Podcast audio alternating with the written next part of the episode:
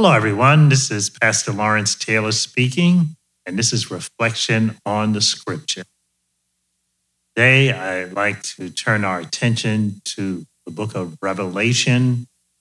And in chapter 7, I'm going to read some passages for you, beginning at verse 9.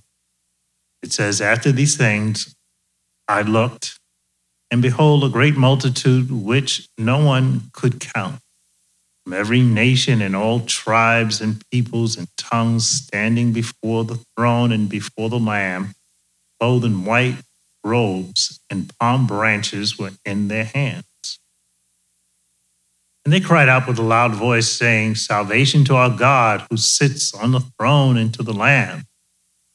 And all the angels were standing around the throne and around the elders, and the four living creatures, and they fell on their faces before the throne and worship God, saying, Amen. Blessing and glory and wisdom and thanksgiving and honor and power and might be to our God forever and ever. Amen. One of the elders answered, saying to me, These who are clothed in the white robes, who are they? And where have they come from?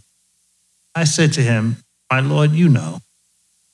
And he said to me, These are the ones who come out of great tribulation, and they have washed their robes and made them white in the blood of the Lamb.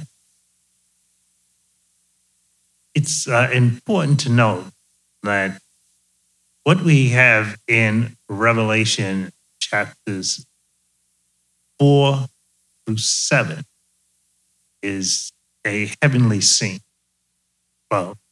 And that's the way the book of Revelation unfolds. You have an earthly scene, you have a heavenly scene. Earthly scene, a heavenly scene. So in uh, chapter uh, six, uh, for, for, instance, uh, we have um, the seal, the continuation of the sealed judgments. Uh, and then we have the um, earthly scene of uh, God. And then also in chapter uh, six, we have a heavenly scene, especially with the uh, fifth seal, because when the fifth seal is open, uh, it tells us in verse nine, when the Lamb broke the fifth seal, I saw underneath the altar the souls of those who had been slain because of the word of God and because of the testimony which they had manifested. Well, this is a heavenly scene. Then we go back to earth with the sixth seal because it says, I looked when he broke the sixth seal, and there was a great earthquake. The sun became black as sackcloth made of hair. The whole moon became like blood.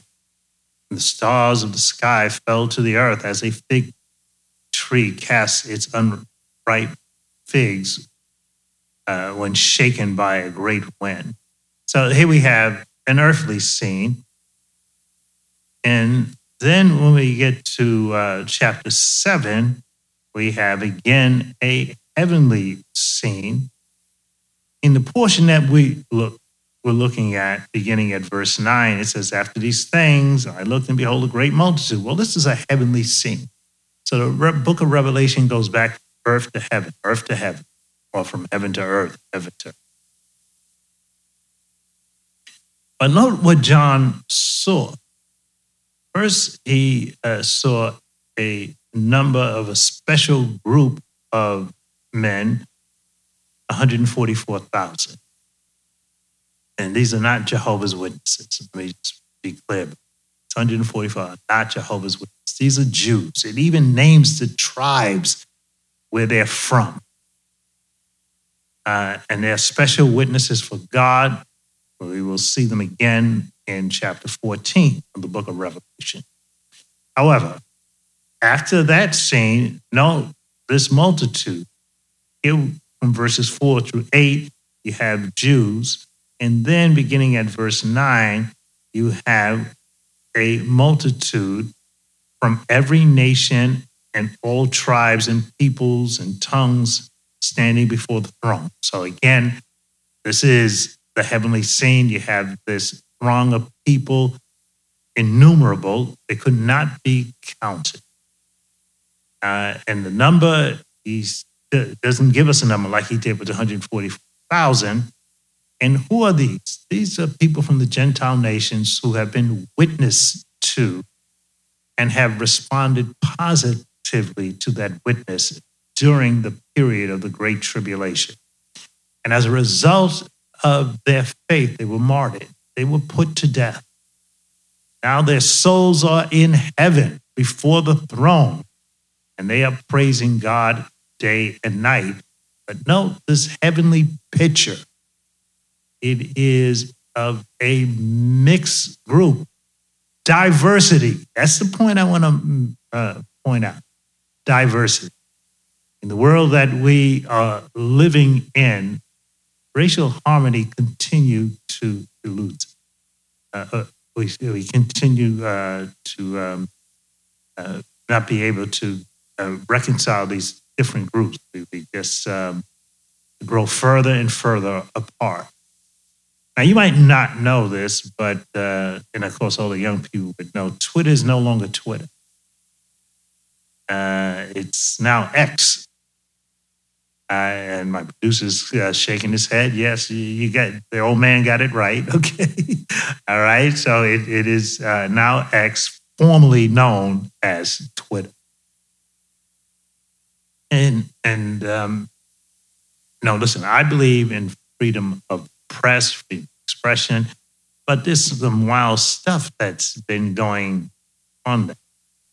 Now, for instance, uh, there's a, a well-known writer very conservative. He's supposed to be an intellectual by the name of Richard Hanania. And Richard Hanania has uh, promoted some wild ideas like eugenics. Now, if you don't remember what eugenics is, I'll tell you. Eugenics uh, was a method of really attempting to wipe out Black people. Um, it, the word literally, it comes from a Greek word, it means good birth. There was a notion uh, back in the 1920s that we have to do something about an inferior stock of people. They got to stop having babies. And so, um, in some cases, the government, along with private clinics, adopted a policy of sterilization without the women even knowing about it. There were countless of black women who were sterile, who went in for a simple procedure to the hospital, and unbeknownst to them, it was sterilized. Uh, it is that they uh, couldn't have children anymore. And this was done intentionally under the guise of eugenics so that they would not produce an inferior stock of people. One of the big advocates of eugenics was Margaret Sanger. Uh, uh, and we all know that uh, she was the founder of Planned Parenthood. You know, the one that Democrats, liberals are so big on. Well, uh, Margaret Sanger was a racist. And she was a promoter of all kinds of ideas, and she felt that blacks were inferior and, and that uh, the women should be sterilized. Richard Hanania supports this idea of, of sterilization. Now, eh, he didn't use his name, he used a pseudonym when he was promoting these ideas, but he's been given free reign uh, on this uh, formerly known platform as Twitter X. And listen to some of the recent ideas uh, that he has promoted he writes, I don't have much hope that we'll solve crime in any meaningful way. Um, it would require a revolution in our culture or form of government. We need more policing, incarceration, and surveillance of Black people. Blacks won't appreciate it Whites don't have the stomach for it. Now, note, he's uh, saying, look, you know, you, you got to throw these people in jail. Now, he uh, talks about this recent uh, killing in a New York subway where white man killed a uh, very disturbed black man. Uh, and then he goes on to say, these people are animals. Whether they're harassing people in subways or walking around in suits. Okay. So for him, it didn't make any difference, you know, no matter what your demeanor is, it's the color of your skin. Now, what's also so interesting about this guy, uh, Hanania, is that in spite of his overt racist uh, writings, he is receiving support from well known billionaires uh, to support his work. Uh, for instance, Elon Musk. But there are many others who are supporting him, uh, and many in the Republican Party because he has the nerve to say what they don't have. Uh, let me give you another one. Uh, this guy, Adam Scott, uh, who uh, well known for uh, some cartoon that he, well known for this. Uh, well, he wrote on on X uh, that let's face it, white people have to come to the realization that black people cannot be helped. I mean, these are remarks, but black people cannot be helped. Stop trying to be friends with them. Okay, it's, it's just now I bring up, you may say that these people are fringe people, but they're not. I mean, if, if they're fringe, then the whole Republican Party is fringe part. Uh, because um, let's look at the latest mantra, the latest uh, uh, accusation that uh, number 45 is making. He's saying that these indictments against him are reverse racism. Why? Because you had people like Alvin Braggs, who, who's black, uh, who indicted him, uh, and Willis, a black woman who's uh, indicted him. So he says, This is reverse racism. These are blacks coming after me because I'm white. And the point is that millions and millions are accepting this. That recent killing on the subway, uh, where you had this homeless uh, man who was strangled to death um, by uh, this uh, Marine. Um, well, you won't be surprised to know that uh, countless, I don't know what the number is, uh, but lots and lots of money has been poured in his defense. People just pouring in the money. They're saying that this guy is that kind of guy. He had the guts to stand up and to protect them against the black man that they were terrified. And therefore, they are going to financially support him. I mean, look, this guy got more money. I mean, I, I, I believe lawyers will probably be standing online when they see the kind of treasure chest that uh, he has, because uh, this is the, the the sentiment in this country. For instance, now they're banning books. They're getting rid of Black history. Uh, they're exonerating uh, police who, with absolute impunity, who kill unarmed black men. You may say, hey, well, how about George Floyd? Do you know how much it took to get that one guy convicted? I mean, how much it took? So, so this is, uh, you know, the, the, proof we do not live in a post-racial society. Uh, but and and I hate to sound pessimistic, but I believe that none of this is going to be solved until Messiah himself comes. Now, that doesn't mean we shouldn't struggle and that we shouldn't uh, try to stand up against injustice. What I am saying, however, only Jesus himself has the power to reverse this curse. And he will do so. But know what heaven looks like in comparison to the earth.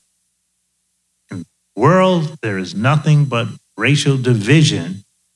And in heaven, we are told that people of all nations and tongues are standing together before the throne, worshiping God. There is no racial division at all. The late Bob Jones III, a devout racist and um, president of one of the largest Christian universities in the country, Bob Jones University, once said, Well, we may look alike to God, but we don't look alike to one another. okay. Uh, and this um, this became the the, um, the model for Bob Jones University. Keep blacks away, and blacks went there. They had to sign a statement saying they weren't going to date any white girl, uh, and that wasn't overturned to guess when 2008. That's right, 2008. Uh, so we live in a world that's clearly divided, but we know that in heaven, and I'm not talking about pie in the sky theology. I'm just giving you a picture of what the scripture tells us.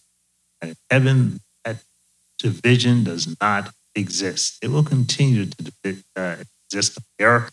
There will continue to be division, a strife, war. But in heaven, there is no such thing. And I think um, we should do what Jesus said Thy will be done on earth as it is in heaven. We should also try to bring that kind of harmony to the earth too. All right, so I just wanted to share those thoughts with you. I hope you got something out of it and see you next time.